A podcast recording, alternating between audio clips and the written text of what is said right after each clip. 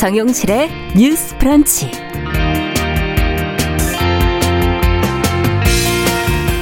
안녕하십니까. 정용실입니다. 새해 첫 월요일 어떤 마음으로 맞으셨습니까? 올해는 좀 더 좋은 뉴스가 좀 많아지기를 또 군데군데 아프고 멈춰버린 세상이 좀 나아지길 바라는 마음 다들 갖지 않을까 싶은데요. 자, 무엇보다 코로나19 사태가 끝나야 할 텐데요.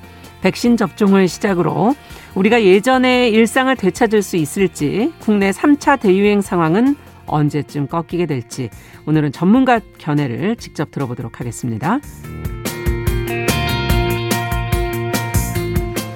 네, 이낙연 민주당 대표가 꺼내든 두 전직 대통령에 대한 사면론이 여당 지지층의 반발을 사고 있습니다.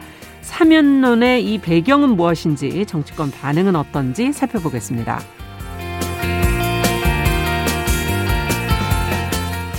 네, 낙태죄 위헌 결정에 대한 후속 입법에 공백이 생기면서 1월 1일부터 이 낙태, 낙태죄가 비범죄화가 됐습니다. 아, 낙태죄는 사라졌지만 의료 현장의 혼란이 불가피하고 또 여성을 위한 보완 입법이 필요하다는 지적이 나오고 있는데요. 이 과제에 대해서 자세히 살펴보도록 하겠습니다. 1월 4일 월요일 정유실의 뉴스 브런치 문을 엽니다.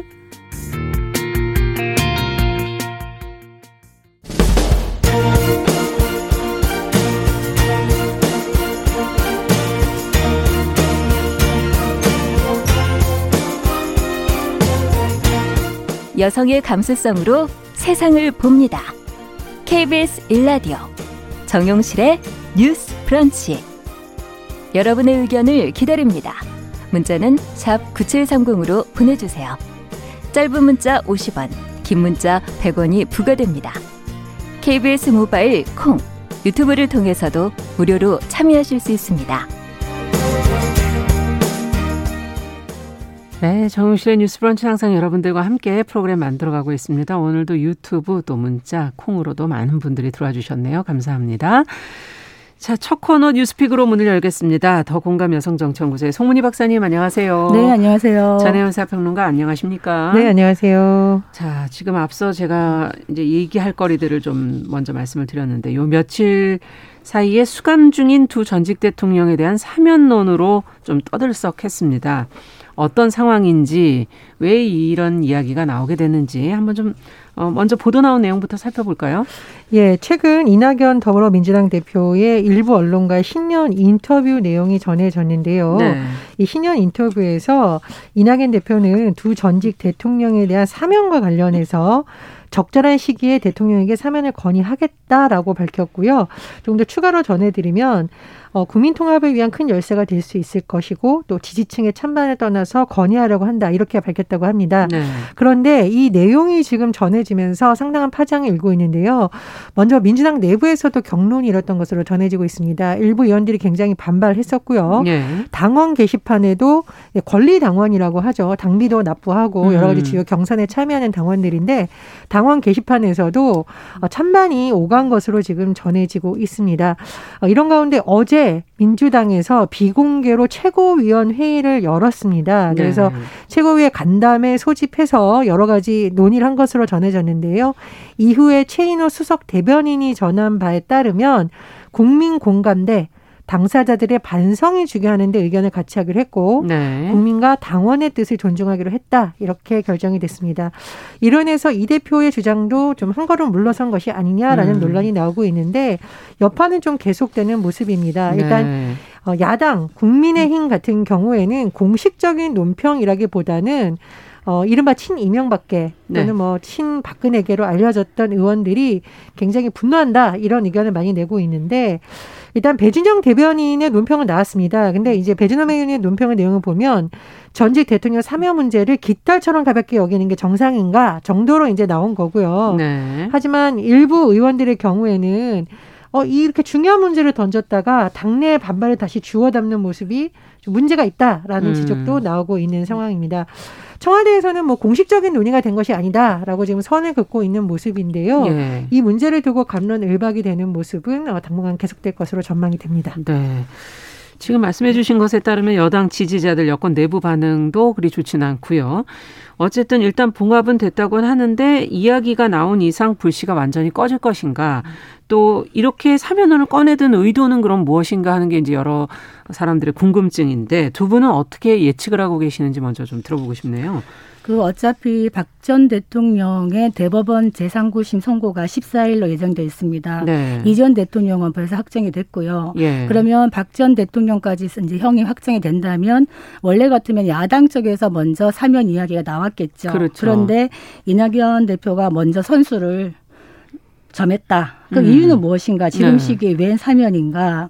사실 이낙연 리더십이라 해서 찾아볼 수가 있겠는데 그동안 이낙연 리더십이 좀 도전을 받아왔다. 왜냐하면은 예, 더불어민주당이나 정부가 이제 좀 일방통행적인 정부의 운영을 하는 과정에서 이낙연 대표가 좀 오락가락한 행보를 했어요. 약간 자고 오면한 듯한. 네. 그러다 보니까 이거는 물론 뭐 당내 강성 세력의 눈치를 본, 볼 수밖에 없는 이런 측면이 있었겠지만 국민들이 쳐다봤을 때는 좀 합리적인 성향을 갖고 있고 중도층에 좀 지지를 받고 있는 이낙연 대표가 네. 이낙연 다음을 잃어버리고 그냥 오락가락하는 게 아니냐 음. 이런 위기감이 좀 있었거든요. 그러다 보니까 이낙연 대표 측에서 아마 이대로 밀리면은 보궐선거나 차기 대선까지 뭔가 위기가 있을 수 있다 음. 이런 생각을 하고 먼저 치고 나온 것 같습니다. 네. 문제는 이 사면 사면론에 대해서 아, 단순히 뭐 여당의 친문 세력만이 반발하고 있는 것이 아니라 이낙연 대표가 바라보고 있는 중도층도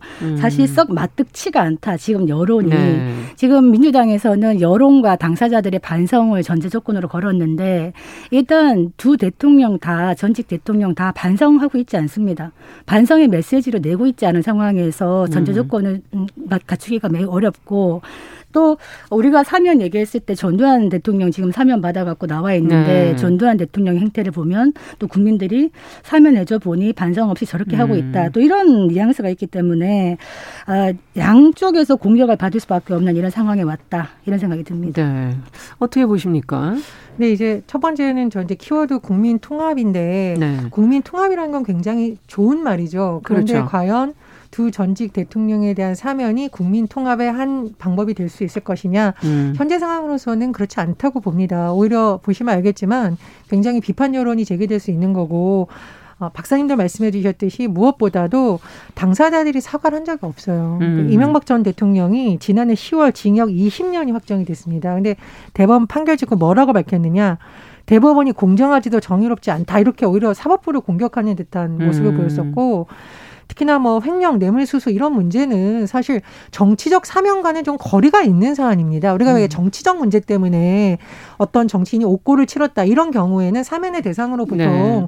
물밑에서 조율이 되는데 이런 경우를 과연 정치적인 문제라고 볼 수 있을까요? 뇌물 수수 횡령은 어, 지위고하를 막론하고 엄중히 처벌해야 된다는 음. 것이 국민 여론이라고 생각을 하거든요. 그리고 박근혜 전 대통령 판결이 아직 확정되지도 않았는데 이렇게 놓는다면 대법원에서 도대체 어떤 판결을 내리라는 네. 겁니까? 네. 판결이 나기도 전에. 네. 그래서 네. 저는 이것도 맞지 않는다. 첫 번째 생각을 하고 두 번째로 아마 지금 문재인 정부가 촛불 정부라는 참 독특한 별명을 얻게 된 배경 이면에는 자꾸 이제 친문 지지층 얘기를 하지만 사실은 촛불을 들었던 많은 시민들 중에서 친문이라고 볼 수 없는 사람들도 굉장히 많고요. 예. 어, 심지어 보수층이라고 불리는 많은 사람들도 정말 음. 이렇게 가면 안 된다라고 촛불을 들었던 것은 상식이 좀 통하는 사회를 만들자라는 염원이 아니었을까 생각을 합니다. 네. 그래서 사면이라는 것 자체가 과거에는 정치적으로 너무 대립되어 있고 많은 사람들이 정치적 이유로 고초를 겪었기 때문에 일부 활용이 됐지만 지금 상황에서는 오히려 이념적인 음. 걸 떠나서 오히려 국민 분열을 초래할 수 있고 정부에 대한 신뢰나 여권에 대한 신뢰를 떨어질 수 있는 것이기 때문에 굉장히 신중해야 된다라고 보고요. 음. 세 번째로 국민의힘에서는 두 전직 대통령의 구속이라던가 수감에 대해서 사과를 했었는데요. 지금 나오는 모습을 보면 또 약간 오락가락하는 것이 아닌가.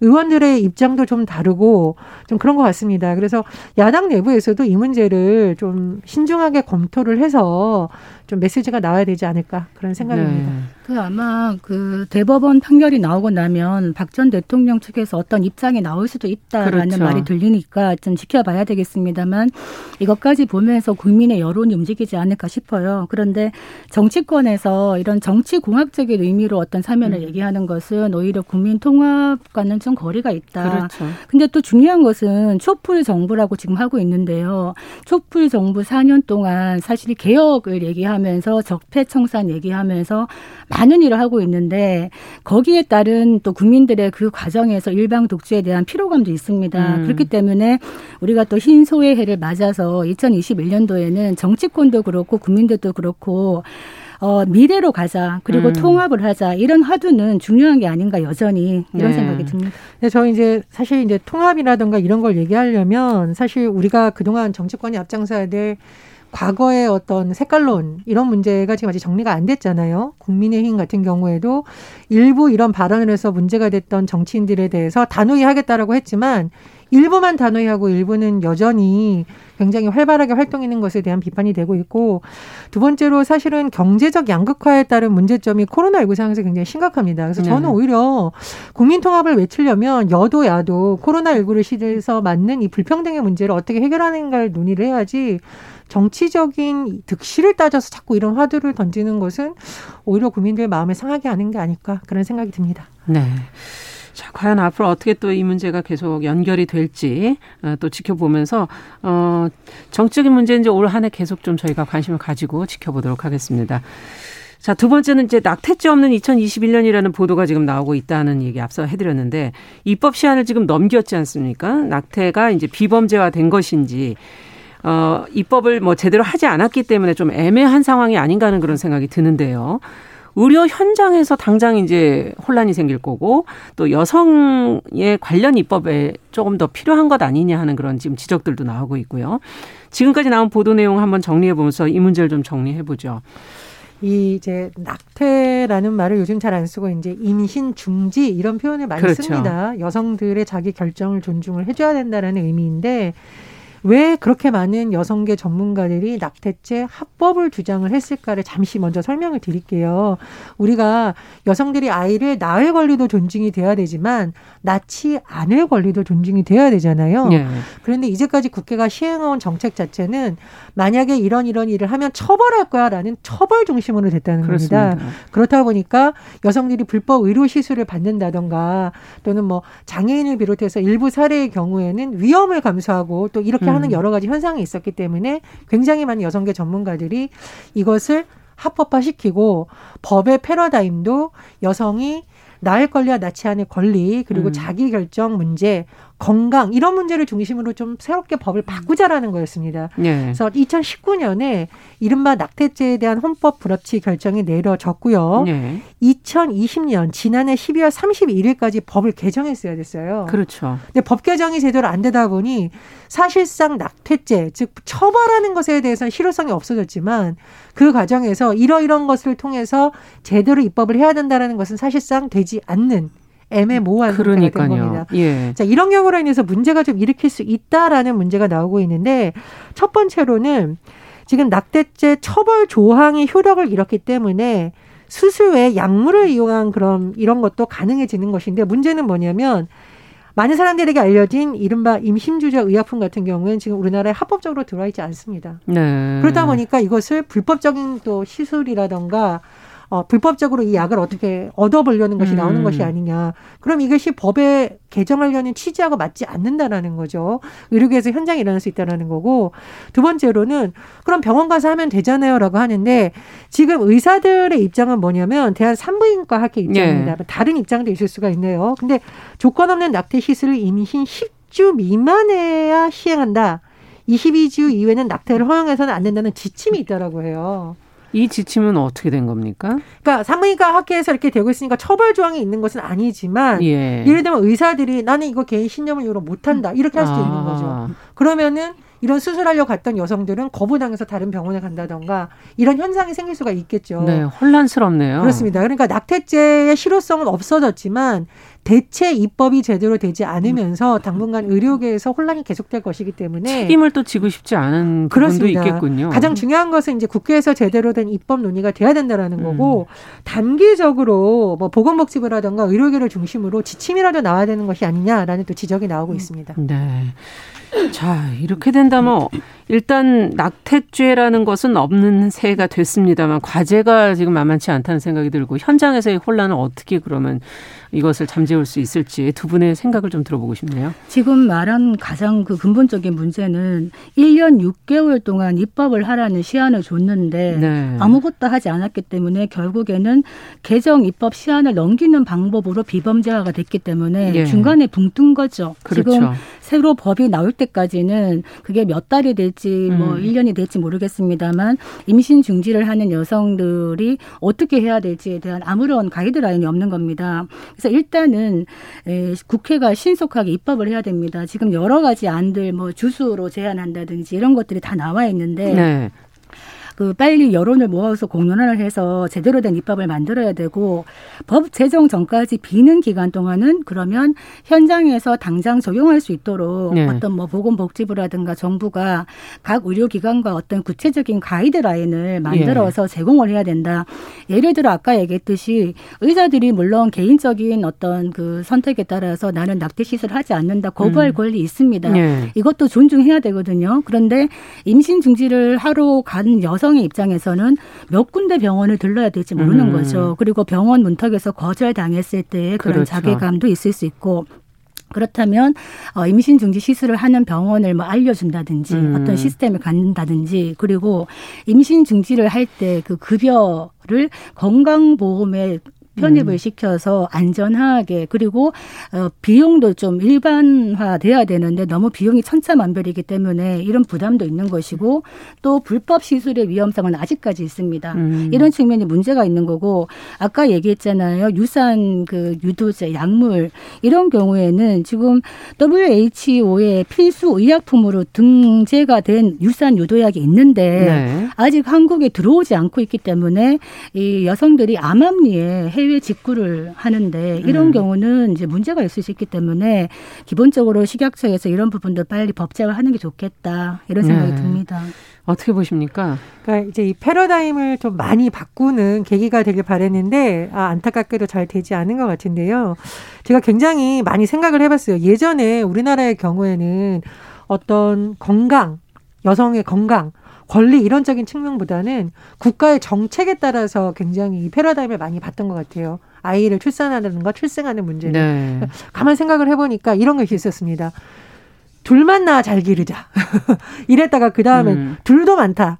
그랬다가 또 저출산 문제가 되니까 또 여성들이 결혼 안에서 아이를 낳는 것처럼 잘못된 여론을 만들고 그러니까 정작 당사자인 여성들의 건강 문제, 안전 문제 이런 거는 제대로 논의가 안 됐던 그렇죠. 거죠. 그래서 낙태죄 헌법 불합치 결정을 계기로 많은 여성 단체들이 논평을 내면서 제안했던 것이 패러다임을 바꿔서 이제 이것을 우리가 건강과 안전과 음. 권리와 인권의 문제에서 다시 한번 논의를 하자고 계속 제안을 했었는데 국회가 참 게으르게 일을 한 겁니다. 그래서 그렇죠. 이번 부분에 대해서는 국회가 비판을 피할 수 없다라고 생각을 하고요. 네. 말씀해 주셨듯이 지금 국회가 이제 임시국회 일정이 또 진행이 될 텐데 그 부분에 관련해서 뭐 뭐 당연히 논의를 해야 되는 거고 더불어서 의료 현장에서의 어떤 이런 혼란을 막기 위해서는 보건복지부 내에서도 말씀해 주셨듯이 지침이라던가 어, 최소한의 방침을 좀 조속히 내어야 된다고 봅니다. 네, 이긴 그, 기간 동안에 여성들의 입장을 좀 들어봤는가 하는 생각이 좀 들기도 하고요. 그 사실은 저도 좀 걱정 은 되는 것이 낙태를 좋아하지 않은 여성은 없다. 제가 늘 네. 얘기를 하는 것이고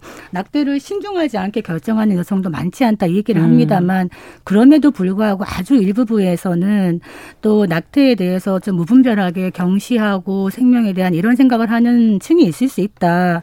이런 문제까지 해결하기 위해서는 제대로 된 어떤 피임 교육이라든지 그렇죠. 성교육 그리고 상담 체계 네. 이것 역시 근본적인 문제 해결을 위해서는 구축을 해야 된다. 단순히 임신 하고 난 뒤에 아이를 낳을 것인가 안 낳을 것인가 고민의 상황에 처할 것이 아니라 그 전부터 원치 않는 임신을 네. 하지 않을 수 있는 교육도 많이 필요하다. 이런 생각이 듭니다. 음.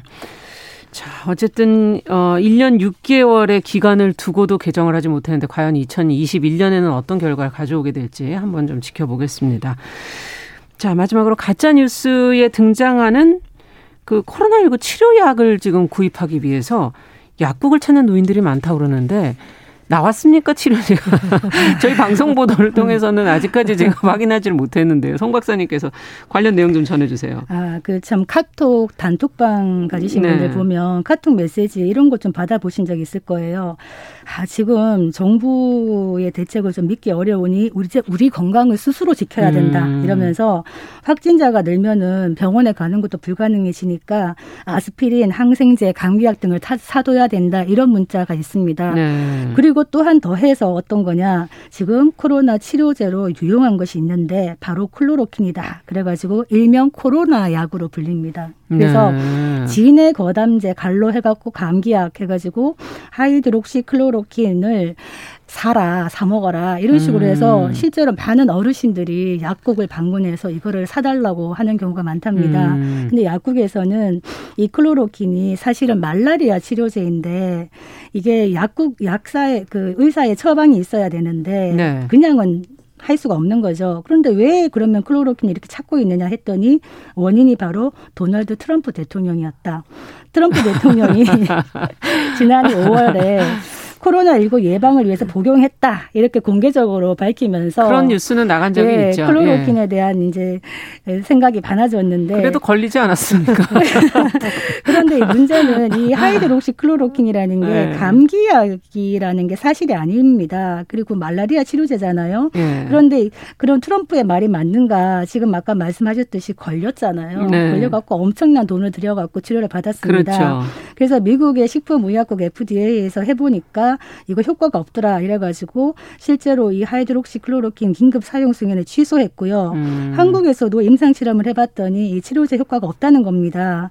위험한 거는 뭐냐 하면 클로로킨 그래도 나는 먹을래 해가지고 음. 억지로 구하거나 해외 직구를 했을 경우에는 이게 심장에 독성을 줄 수가 아. 있답니다. 그렇기 때문에 함부로 먹으면 매우 위험할 수 있다. 그래서 출처와 불분명한 글을 믿고 복용하거나 예. 했을 때는 그 책임을 질 수가 없기 때문에 절대 하시지 마시라. 아니 의사 선생님들이 계신데 가서 여쭤보셔야 되는 아, 그런데 사실 저 약간 고백하고 싶은데 네. 감기약 좀 사놔라 이 메시지는 보고 제가 좀 사놓은 적은 있습니다. 왜냐하면 네. 목이 계속 아프니까 불안해서 빨리 감기약을 먹어야 되겠다 생각하고 아니, 샀는데 집에 있지 않나요? 이 어르신들의 불안함을 예. 좀 노린 메시지가 아닌가 싶습니다. 그러니까요. 아유, 지금 그런 마음이야 정말 이해를 못 하겠습니까만은 어쨌든 이것이 정말 효과가 있느냐를 또 명백하게 좀 검토를 해볼 필요는 있는 것 같고요. 가짜 뉴스가 항상 다른 사안에서도 늘 문제가 돼 왔지 않습니까? 어, 왜 이런 거를 퍼뜨렸을까 하는 게 일단 좀 궁금하기도 하고 어떻게 생각을 하시는지. 그 코로나 시대에 이제 인포데믹 정보로 인한 대혼란 네. 이런 표현 많이 쓰잖아요. 음. 그래서 음, 의사가 처방전을 써야만 구입할 수 있는 약들은 다 이유가 있더라고요. 그렇죠. 그냥 가볍게 먹었다간 여러 가지 부작용이 있을 맞습니다. 수 있고 등등이기 때문에 꼭 전문의와 상담을 하셔서 이뿐만 아니라 다른 약들도 먹어야 된다고 전문가들이 조언하고 있으니까요. 음. 설사 처방전 없이 구했다고 하더라도 막 드시지 마시고 전문가들한테 반드시 의뢰를 그럼요. 받으시는 게 좋다고 보고 두 번째로 저는 이제 최근에 유튜브를 보면 일부 유튜버들이 본인의 경험을 그냥 너무 사실처럼 얘기하는 경우가 많거든요. 의학과 관련된 부분에서. 네. 근데 사실 이게 일반화 시킬 수 있을지에 대해서는 상당히 논란이 있습니다. 임상 실험이 사실 일, 상 이상, 삼상 이렇게 가는 거잖아요. 그렇습니다. 이제 그러니까 의사들이 나와서 한 유튜버도 있지만 환자 예. 본인이 어떤 치료 경험을 내가 봤으니 효과가 있다라고 하는 경우가 있는데 그거는 본인이 다른 것을 섭취해서 같은 작용에 의한 걸 수도 있고 맞아요. 사람마다 상태가 다르기 때문에 네. 그거 근데 어르신들이 굉장히 이제 관심이 많으시고 많이 보시더라고요. 음. 근데 일반화 시킬 수 있을지 좀 문제가 있어야 된다라고 보고 제가 이제 이 글을 읽으면서 저도 이제 개인적 경험을 하나 고백하자면 음. 제가 옛날에 발등에 이렇게 약간의 어떤 피부 질환이 가볍게 생겼습니다. 그래서 주변에 물어봤더니 뭐가 좋다, 뭐가 좋다 해서 1년 내내 고생을 했어요. 진물이 나고 아프고 예. 피부가 간지 3일 만에 나왔습니다.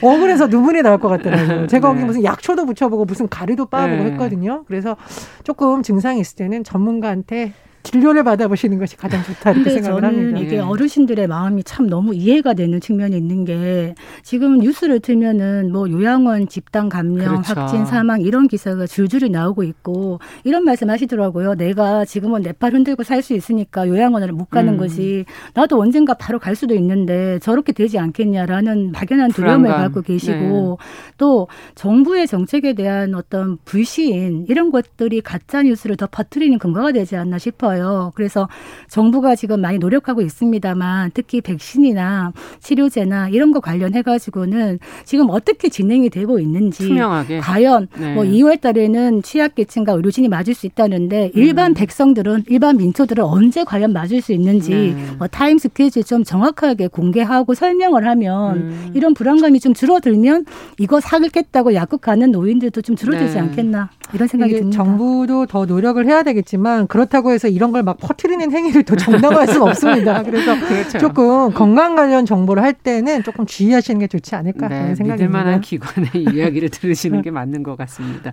자 뉴스픽 오늘은 여기까지 듣겠습니다. 전혜연 평론가 더공감 여성정청부서 송문희 박사 두 분 수고하셨습니다. 건강하십시오. 자 정용실의 뉴스 브런치 듣고 계신 지금 시각 10시 30분이고요. 라디오 정보센터 뉴스 듣고 오죠.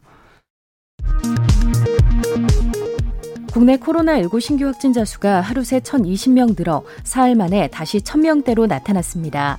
국내 발생 985명을 지역별로 보면 서울 324명, 경기 260명, 인천 101명으로 수도권 지역에서 685명이 확인됐습니다. 서울의 경우 서울 동부, 동부구치소에서 127명 추가된 것이 확진자가 급증한 원인으로 분석됩니다. 문재인 대통령이 최근 서울 동부구치소 내 코로나19 집단 감염 사태와 관련해 특별 대책 마련을 여러 차례 지시한 것으로 알려졌습니다. 정세균 국무총리는 올해 정부의 가장 중요한 사명은 국민 삶의 안정이고 그 과제의 맨 앞에 코로나19가 있다고 강조했습니다. 민주당은 최고위원회에서 삼선의 홍익표 의원을 신임 정책위 의장에 선임할 예정입니다. 두 전직 대통령 사면에 대한 민주당의 입장을 두고 국민의힘은 민주당의 구심점은 과연 어디인지 의심케 한다고 비판했습니다. 충남 천안의 한 산란계 농장에서 고병원성 조류 인플루엔자 의심 신고가 접수됐습니다. 최근 잇따라 발생하고 있는 조류 인플루엔자에도 불구하고 달걀과 닭고기의 소비자 가는 비교적 안정적인 수준을 유지하고 있는 것으로 집계됐습니다. 지금까지 라디오 정보센터 조진주였습니다.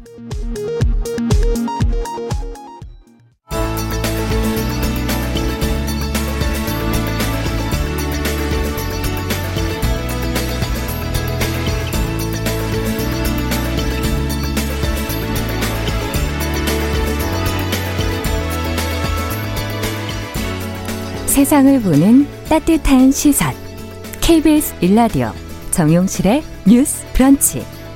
매일 아침 10시 5분 여러분과 함께합니다. 네, 정용실의 뉴스 브런치 듣고 계신 지금 시각 10시 33분입니다. 자, 지난해에는 코로나19로 우리 모두가 너무나 힘든 시간을 보냈습니다. 올해는 우리나라를 포함해서 지금 세계 각국의 백신 접종을 본격 시작하게 되는 만큼 자, 코로나19 상황이 좀 나아질지 기대감 갖게 되는 그런 상황인데요. 그래서 오늘 월요 인터뷰에서는 한림대 성심병원 호흡기내과의 정기석 교수님 연결해서 코로나19 올해 관련된 전망들 그리고 교도소 또 요양병원 집단 감염이 계속 있었죠. 관련된 현재 상황들도 살펴보도록 하겠습니다. 어, 정기석 교수님 연결해 봅니다. 안녕하세요. 네, 안녕하십니까. 네. 교수님 어제 발표된 지난 주말 신규 확진자 수는 뭐 23일 만에 600명대로 낮아졌는데 오늘은 또 다시 1000명대가 됐고요. 어떻게 봐야 될까요? 조금 효과를 본 거라고 봐야 될까요? 일시적인 현상이라고 봐야 될까요?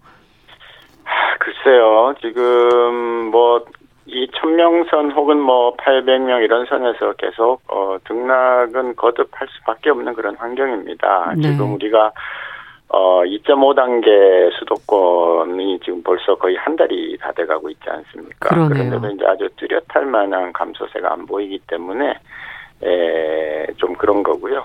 뭐 검사 숫자를 또 워낙 많이 늘려놨기 때문에 네. 에, 그 무증상 감염자가 많이 찾아지고 있는 것도 이 숫자가 줄지 않는 그런 하나의 요인이다 이렇게 보고 있습니다. 네, 그럼 조금 더 지켜봐야 된다 이런 입장이시네요.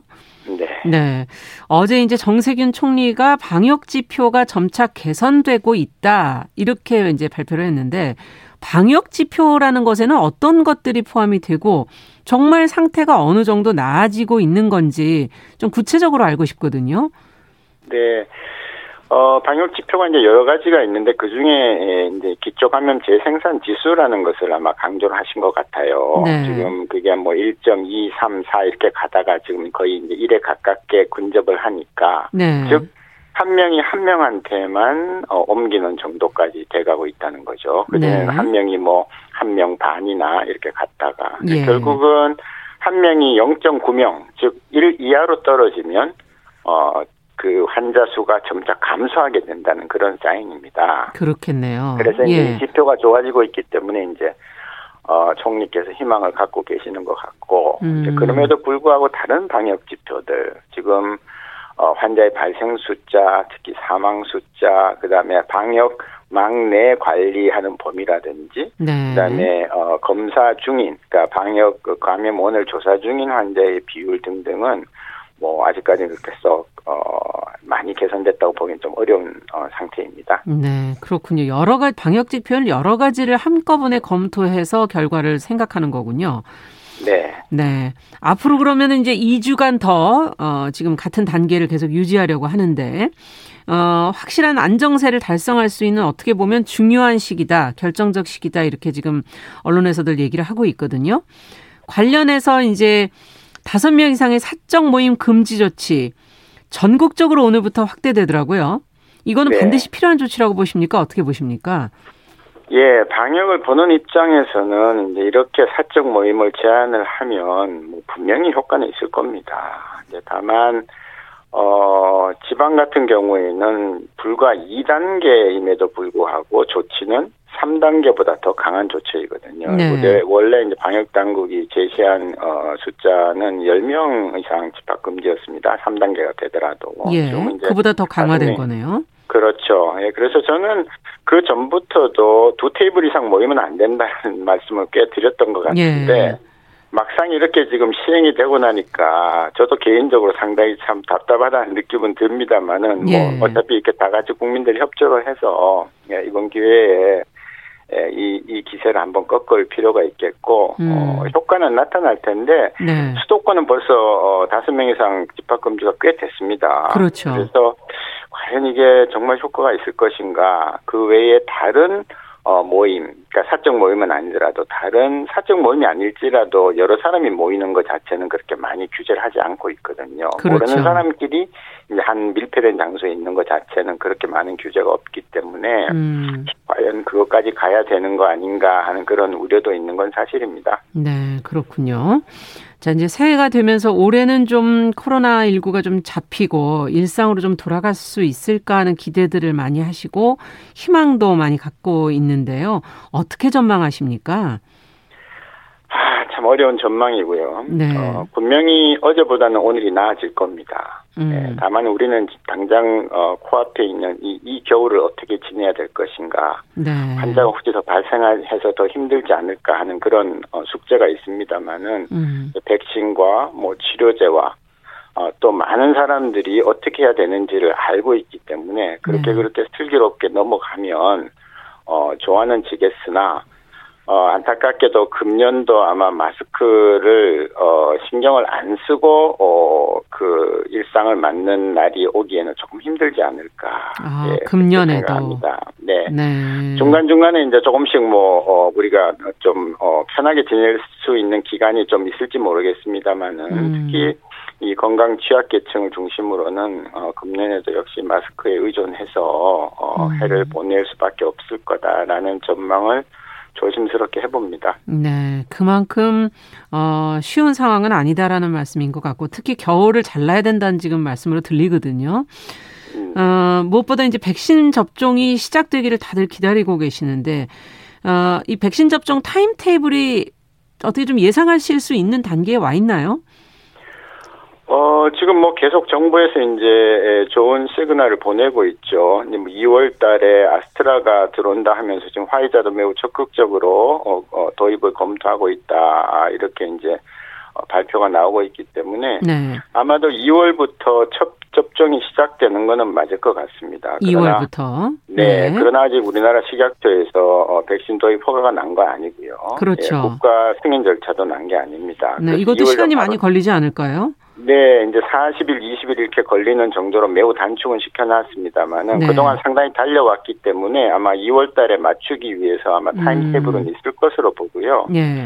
근데 사실 2월이라면 다음 달 아니겠습니까? 그러니까요. 네, 그래서 이제 이 백신을 왜냐하면 다양한 백신을 다양한 장소에서 다양한 사람이 맞기 때문에 이게 일반 국민들은 몹시 혼선이 올 수 있어요. 내가 무슨 어. 백신을 어. 맞았는지 모르고 예. 다음에 맞을 때 이게 3주 뒤에 맞아야 되는 건지 4주 뒤에 맞아야 되는 건지 기간이 다른가요? 맞아도 되는 건지 그렇습니다. 예. 화이자 3주, 모더나 4주, 얀센은 다음에 안 맞습니다. 아. 예. 그런데 제 경험으로는 예. 이거를 국민들이 기억 못 하세요. 지금 음. 성인 폐렴 백신이 두 가지 있는데 그 두 가지도 뭘 맞았는지 언제 맞았는지 이런 걸 네. 대부분 기억을 못 하십니다. 맞아요. 그래, 예. 그래서 이거를 이제 국가 차원에서 지금부터 연습을 하고 특별히 온라인으로 어. 전국에 있는 기관을 연결을 해서 실시간으로 파악을 하고 뭐 이런 작업들을 지금 해야 합니다. 누구에게 네, 접종을 했는가까지도 기록을 해야 되는 거군요. 그러니까 그렇죠. 예. 누가 언제 어디서 어떤 백신을 음. 맞았는지 부작용은 뭐가 났는지 네. 그리고 다음에 맞을 때 안 오면은 그분한테 연락을 해서 오시도록 해야 된다라든지 아, 상당히 네, 이런 작업들을 네 섬세한 작업이네요. 네, 예, 그렇습니다. 그렇군요. 예. 이런 부분까지도 미리 좀 더 준비가 필요하다라는 지금 지적이신 것 같고요. 어, 또 근데 영국에서 지금 변종 바이러스, 변이 바이러스가 변수가 되고 있다라고 지금 얘기들이 보도들이 나오고 있고요. 이 코로나19가 변이 변종이 많다 그러는데 어, 백신으로 지금 개발된 것으로 과연 가능할지 이것이 또 다른 문제를 장기적으로 더 끌고 가려고 가게 될 것인지 어떻게 예상하십니까?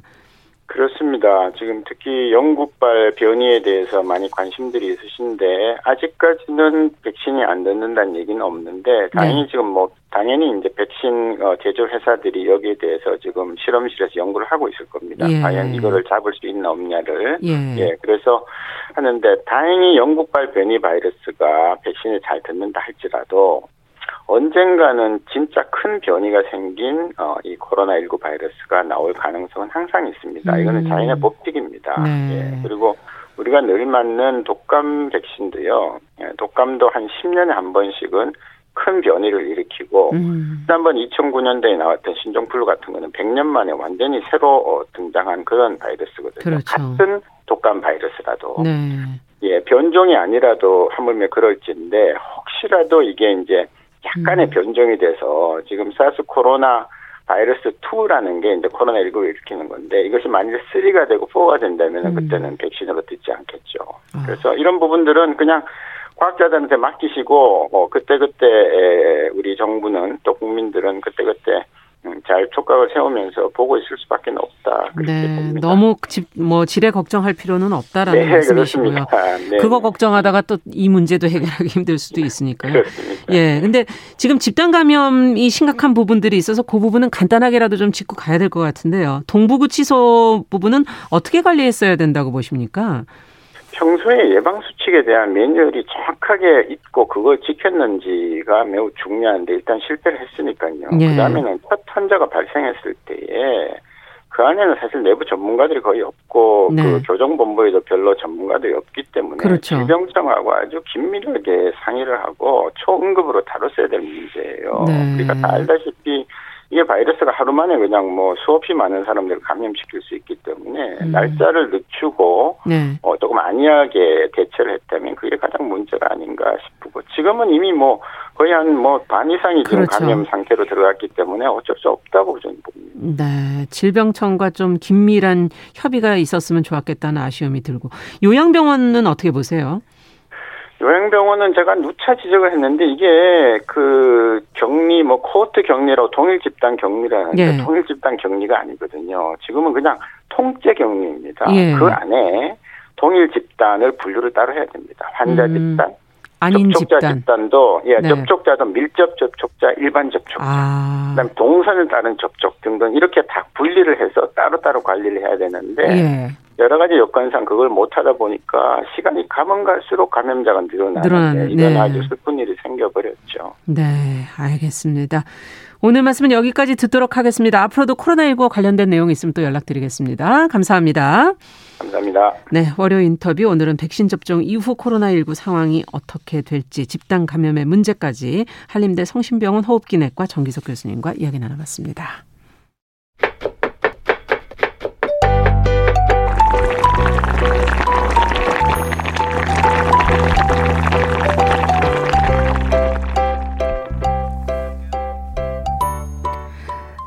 음식과 식문화 식재료에 대한 다양한 이야기 나누는 시간이죠. 건강한 식탁 오늘도 홍신의 요리 연구가 전화 연결돼 있습니다. 안녕하세요. 네, 안녕하세요. 지난주에 이어서 오늘도 치킨 이야기 계속 이어갈 텐데요. 네. 지난번에 염지 얘기 하다가 다 못했어요. 맞습니다. 이게 논란이 됐었잖아요. 네, 염지가 논란이 되었었던 이유 중에 하나가 사실 그러니까 염지라고 한다면 그냥 일반적으로 생각했을 때 소금물에 절이거나 아니면은 이렇게 소금을 좀 투하하는 네. 밑간을 한다는 의미로 많이 알고 계신데 이게 그러니까 상업용으로 염지라고 얘기를 하는 게 그 이외에 첨가제가 조금 들어가요. 음. 특히 치킨 염지라고 한다면은 치킨 되게 복합적인 구조로 돼 있잖아요. 예. 겉에 스킨 쪽은 기름이 있고 안쪽으로는 이렇게 근육이 있고 네. 또 안쪽에 뼈도 있어요. 근데 살을 좀 맛있게 먹기 위해서 어, 소금이나 뭐 다른 물질들이 이렇게 침투가 잘 되게끔 하는 그런 첨가물들이 조금 들어가거든요. 음. 근데 그 첨가물의 종류를 놓고서는 사실 굉장히 많은 논란이 일어났던 거예요. 뭐가 들어가나요? 그게 뭐 어떻게 보면은 안쪽을 촉촉하게 유지시켜 줄 수 있는 여러 가지 약품이라고 이제 표현을 할 수가 있는데 아. 근데 그게 사람한테 유해하냐 무해하냐 이거에 관한 논란이 조금 있었고요. 음. 결론적으로 본다면 그것들 모두 다 FDA 승인이 난 제품들이기 때문에 음. 크게 문제는 없다. 하지만 뭐 이거를 양해에 있어서의 문제가 있을 수 있느냐 이거에 음. 대해서는 아직까지도 조금 논란이 있는 편이죠. 그렇군요. 네. 자, 뭐 근데 뭐 결론적으로 예. 사실 염지가 된 치킨을 먹어도 되냐 이렇게 물어보신다면 예. 지금도 이미 다 많이 드시고 계시고요. 이미 먹고 그, 있나요? 네, 뭐 사 드시는 치킨은 다 그렇게 된다고 보시면 되고요. 예. 염지가 되어 있는 치킨을 아예 어, 닭 회사에서 따로 유통을 합니다. 오. 그거를 집에서 이렇게 우리가 흔히 이렇게 소금에 절이는 것처럼 밑간을 하는 정도로 할 수 있는 게 아니에요. 그래요. 그래서 네 지금 현재 다 뭐 치킨을 시켜 드신다라고 하면은 뭐 드시고 계시는 게 맞기 때문에 음. 최근에 논란이 됐었던 것도 약간 모두 다 이걸 먹어도 되느냐 이거에 관한 문제였었던 것 같아요. 네 그렇군요. 네. 자 근데 이 양념 통닭에 대해서 외국 분들이 참 신기해하던데 튀김 그 옷에다가 또 소스를 또 입히잖아요. 그렇죠, 그렇죠. 이게 전 세계에서 우리만 있는 건가요? 어, 이거 닭으로 이렇게 하는 거에 관해서, 그러니까 이 양념통닭 자체가 약간 독특한 문화이긴 하지만, 네. 우리나라만 있는 건 아니에요. 뭐 어. 뭐 생각을 해보면은 중국 음식도 있고요. 아. 뭐 우리가 흔히 알고 있는 뭐 깐풍. 예, 예, 예. 그쵸? 뭐 그러네요. 라족이라든지 뭐 이런 것들도 사실 양념을 입혀서, 그러니까 한 번 튀긴 다음에 다시 양념을 음. 입히는 형태의 조리법이 가미가 되어 있는 거잖아요. 네. 근데 양념치킨이 조금 특이한 이유는 뭐 닭을 사실 최소한으로 자르고 음. 닭의 형태가 그대로 살아 있는 데다가 그리고 맛있게 잘 튀겨낸 데다가 다른 양념을 또 하는데 그 양념이 약간 한국적이라는 그런 특색이 있어요. 그렇죠. 네, 뭐 닭강정도 마찬가지고요. 근데 이게 입히는 거가 조금 독특하죠. 이거를 약간 소스처럼 끓인 다음에 그걸 다시 코팅을 하는 형식이잖아요. 네. 그래서 요게 뭐 사람들한테는 조금 생소해 보일 수 있고 비주얼적으로도 반짝반짝한 되게 굉장히 음. 큰 임팩트가 있어서 서양 사람들한테는 이게 조금 더 기억에 남기 때문에 그런 얘기들을 한 게 아닌가 싶어요. 그렇군요. 하지만 서양에서도 네. 그 그뭐 흰수염 할아버지로 대표되는 미국식 그렇죠. 네. 치킨이 그렇죠. 있고, 그, 예, 네, 인도 네, 보니까 인도 치킨도 있더라고요. 그렇죠. 인도 치킨 같은 음. 경우에 이제 요구르트하고 양념을 입혀서 그거는 이제 화덕에다 굽는 탄두리 치킨 같은 것들이 네. 되게 대표적이고 그리고 그 할아버지 치킨이 사실 굉장히 호황을 누렸던 것은 음.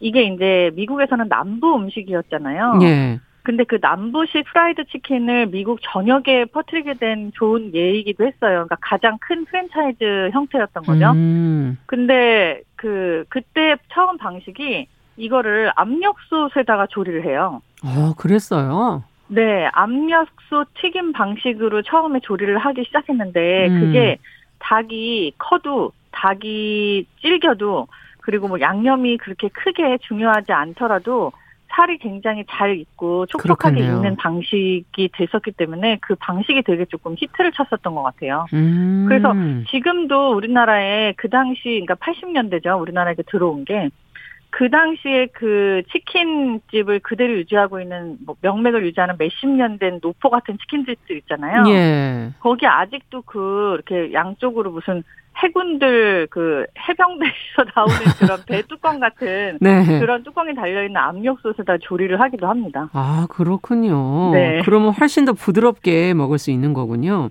네, 네. 아무래도 조금 음. 닭이 부드러워지는 그런 장점이 있죠. 네. 근데 치킨 값은 원가에 비해서는 좀 비싸다 이런 얘기들 하시던데 가격은 아, 어떻게 보세요? 원물 어 이게 지금 한 마리에 한 2만 원 가까이 하고 있잖아요. 네. 그거에 비해서 비싸다는 얘기가 나오게 된 건 아주 솔직히 말씀드리면은 그러니까 제가 이제 여러 가지 재료를 보는 입장에서는 크게 이게 비싸다고는 생각이 안 들어요. 오. 그러니까 일단 치킨 값 하나가 2만 원 정도 한다. 근데 그럼 닭값이 얼마냐? 음. 이 닭값으로 봤을 때는 솔직하게 말씀드리면 지금 이 사이즈면 한 3천 원에서 5천 원 사이거든요. 그럼요. 예. 그러면 뭐 양념이랑 이런 거 저런 거 인건비나 뭐 다 더하더라도 뭐 만 원 정도 남는 건데 너무 폭리가 아니냐 이제 이렇게 말씀들을 하시는 건데 네. 어, 개선해야 될 점은 사실 가격이 아니라요. 제가 봤을 때는 닭의 크기입니다. 음. 지금 현재 사용되는 닭들이 다 너무 작아요. 어. 이게 작다라는 게 어떠한 의미냐 하면은 너무 안 길러요. 그러니까 닭을 연계를 선호하는 사상이 사실 어느 정도 때부터 있었거든요. 백숙이 예. 유행을 하고 치킨이 동시에 유행을 하면서 뭐 연계가 조금 더 맛있고 또 부드럽다 이런 음. 인식이 있어서 조금 더 다, 작은 닭을 계속해서 선호를 하고 있었어요. 네. 근데 지금 닭을 튀겨 먹는 입장에서는 껍데기 맛밖에 안 난다고 솔직히 생각하지 않으세요? 음, 네, 그렇죠. 음. 네, 닭 살이 거기가 가장 맛있죠. 않아요. 네, 이게 다리도 너무 조그맣고, 근데 그게 조금 닭을 덜 길러서 그런 건데, 아. 현재 닭을 뭐 6개월은커녕 한두 달 정도도 잘 안 길러요. 예. 그렇기 때문에 되게 작은 닭을 사용하고 있어서 그에 비하면은 이제 원물값이 너무 낮아진다 그러면은 음. 그렇게 생각을 할 수 있는 건데 뭐 닭값을 2만 원 정도 받는다라고 하면 전 조금 더 근사한 큰 닭을 써서 고기 맛도 조금 나게끔 하는 게 더 좋겠다 이런 아, 의견이 있습니다. 네. 그렇게 뭐 비싸다고 하시면서도 사실은 다들 배달시켜 드시고.